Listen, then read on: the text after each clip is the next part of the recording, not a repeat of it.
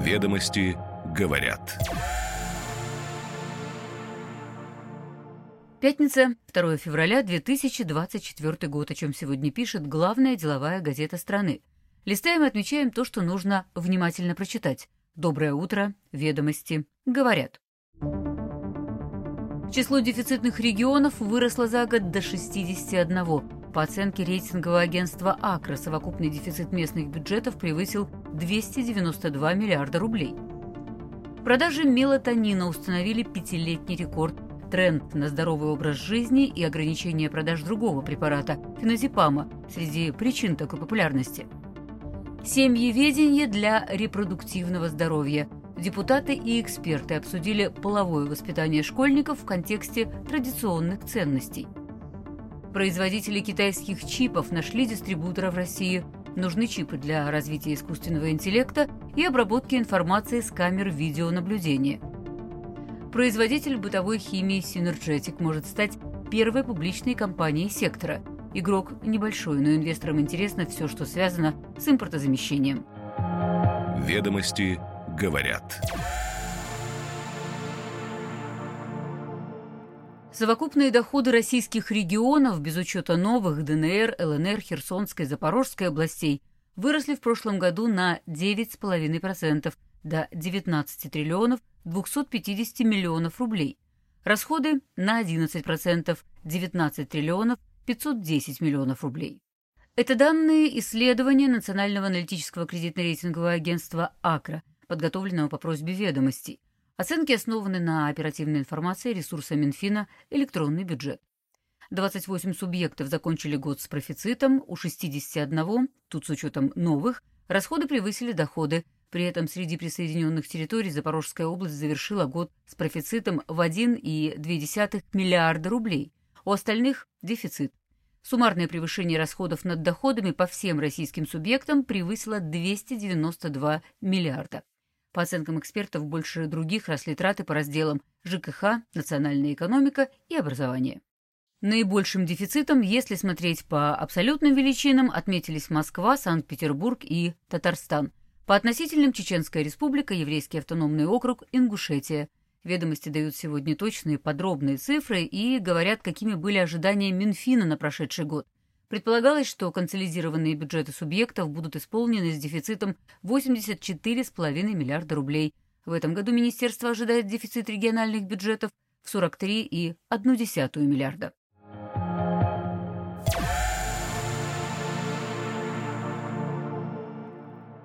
В прошлом году россияне потратили 3 миллиарда 300 миллионов рублей на покупку лекарственных препаратов с действующим веществом мелатонин. Это так называемый гормон сна – регулятор циркадного ритма организма. Если считать упаковками, продажи выросли на 9,5%, чуть не дойдя до 7 миллионов штук, говорится в отчете маркетингового агентства DSM Group. И судя по его замерам, это самый высокий показатель за последние 5 лет. Сегодня зарегистрировано и продается в аптеках 19 лекарственных препаратов с мелатонином, мелатонин Эвалар, мелодрим, мелоритм и другие. Зарубежных при этом всего три – мелоксен, мелоксен-баланс и циркадин. Участники фармацевтического рынка подтверждают рост популярности этих препаратов. У Эвалара плюс 30% к продажам прошлого года. В Ютеке за тот же год двукратный рост, а в Здравсити за 5 лет десятикратный и в денежном, и в натуральном выражении.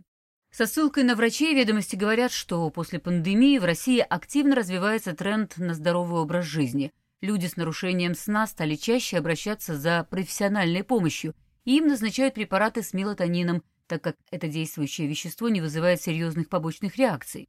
Рекордные продажи можно объяснить также доступностью препаратов. Рецепт не нужен. Для ряда других популярных снотворных правила в последние годы ужесточали. Так, в 2021 году правительство включило действующее вещество препарата феназепам, бромдигидрохлорфенилбензодиазепин, список сильнодействующих веществ, подлежащих предметно-количественному учету, а это значит продажа исключительно по рецепту врача.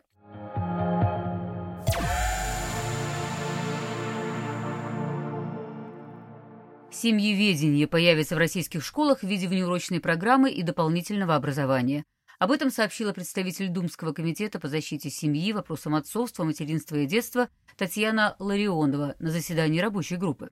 Ранее Минпросвещение планировало включить модуль семьеведения в курс обществознания, чтобы раскрыть вопросы, связанные с моральными, правовыми аспектами семьи как важнейшего социального института общества. Директор Департамента медпомощи детям службы родовспоможения и общественного здоровья Минздрава Елена Шишко в свою очередь заявила, что цель государства – народосбережение и повышение рождаемости. Семьеведение, по ее словам, должно быть направлено на формирование нетерпимости к бездетности и популяризации многодетных семей. Она также напомнила, что в 90-е в России был высочайший уровень абортов, в том числе среди подростков – Тогда было принято решение о широкой кампании в школах по половому воспитанию с привлечением врачей. Шишко предлагает вернуться к этой практике, но разработать короткие программы для педагогов. На заседании также прозвучала цифра, что сегодня 40-50% девушек-подростков начинают половую жизнь в 15,5 лет, и сейчас идет борьба за каждую беременность. Врачи ее советуют сохранять, потому что быть молодыми родителями – это здорово. Сказано было, что ответственное отношение к своему здоровью еще и часть патриотического воспитания. Эксперты, опрошенные ведомостями, говорят, что половое воспитание полезно для школы, но семьеведение – это более широкий термин. Он связан с умением решать конфликты, планировать бюджет, беременность, а также с пониманием, какие ценности есть в семье и как воспитание влияет на дальнейшую судьбу ребенка. К тому же не у всех перед глазами есть пример, что считать традиционной семьей со здоровым климатом. Согласно исследованиям, каждая четвертая семья в стране сегодня неполная.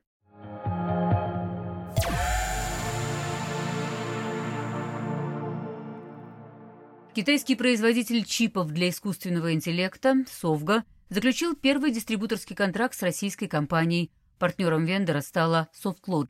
Об этом ведомстве рассказал ее генеральный директор Денис Логинов.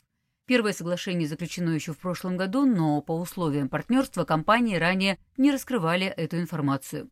На базе китайских чипов будут разрабатывать и производить отечественные серверы для искусственного интеллекта, уточнил Логинов. Ведомости говорят, что SoftLogic занимается разработкой и внедрением технологий умного города. В прошлом году установлены, к примеру, 20 тысяч умных камер в Санкт-Петербурге для отслеживания состояния уличной сети, качества уборки дорог от мусора и снега, неправильной парковки, незаконных граффити и тому подобное. Совга, российская компания, заключила эксклюзивное соглашение на дистрибуцию графических ускорителей с разными вычислительными мощностями. У китайских партнеров SoftLogic берет только оборудование, на которое устанавливает софт собственной разработки, зарегистрированный в реестре отечественного программного обеспечения Минцифры. По словам Логинова, основными потребителями китайских чипов могут быть компании, занимающиеся разработкой искусственного интеллекта, те, кто раньше использовал продукты от NVIDIA. Крупные IT-холдинги, операторы связи, владельцы центров обработки данных и информационно-коммуникационной инфраструктуры, например, Яндекс, Сбер, Билайн, МТС, Ростелеком и прочие. На базе такого оборудования могут разворачиваться, например, сервисы видеоаналитики. Только для сегмента логистических перевозок может потребоваться от нескольких сотен тысяч до нескольких миллионов серверов. По оценкам Минцифры, к 2030 году и количество камер на базе искусственного интеллекта в России вырастет до 5 миллионов. Миллион уже сегодня работают в российских городах.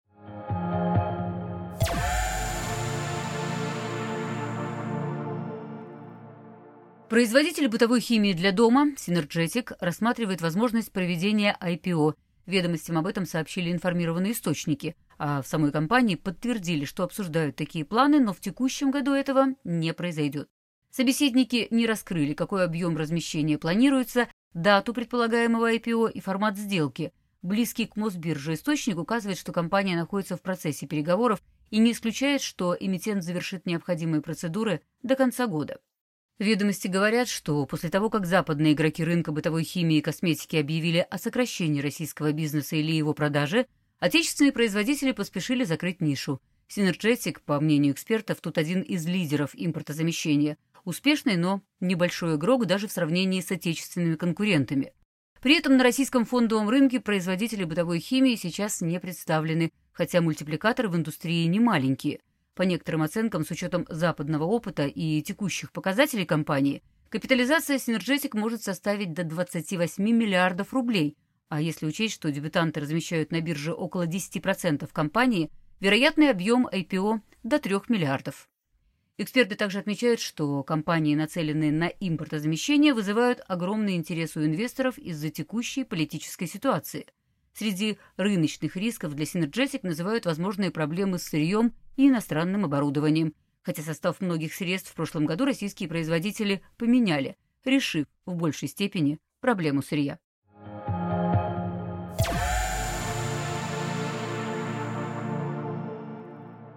И на встречу выходным пятничное интервью.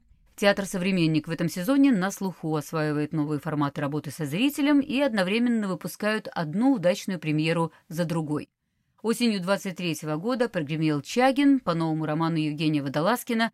В декабре состоялась премьера спектакля Гарика Сукачева «Саша Шишин». В 22 году театр возглавил Юрий Кровец, до этого занимавший пост директора театра «Эцетера», еще раньше МХТ имени Чехова – в интервью «Ведомостям» Кровец рассказал, чему его научила работа рядом с легендой Олегом Табаковым, о новшествах в репертуарной политике, а также о том, почему важно сохранять творческое наследие современника и его основателей. «Ведомости говорят».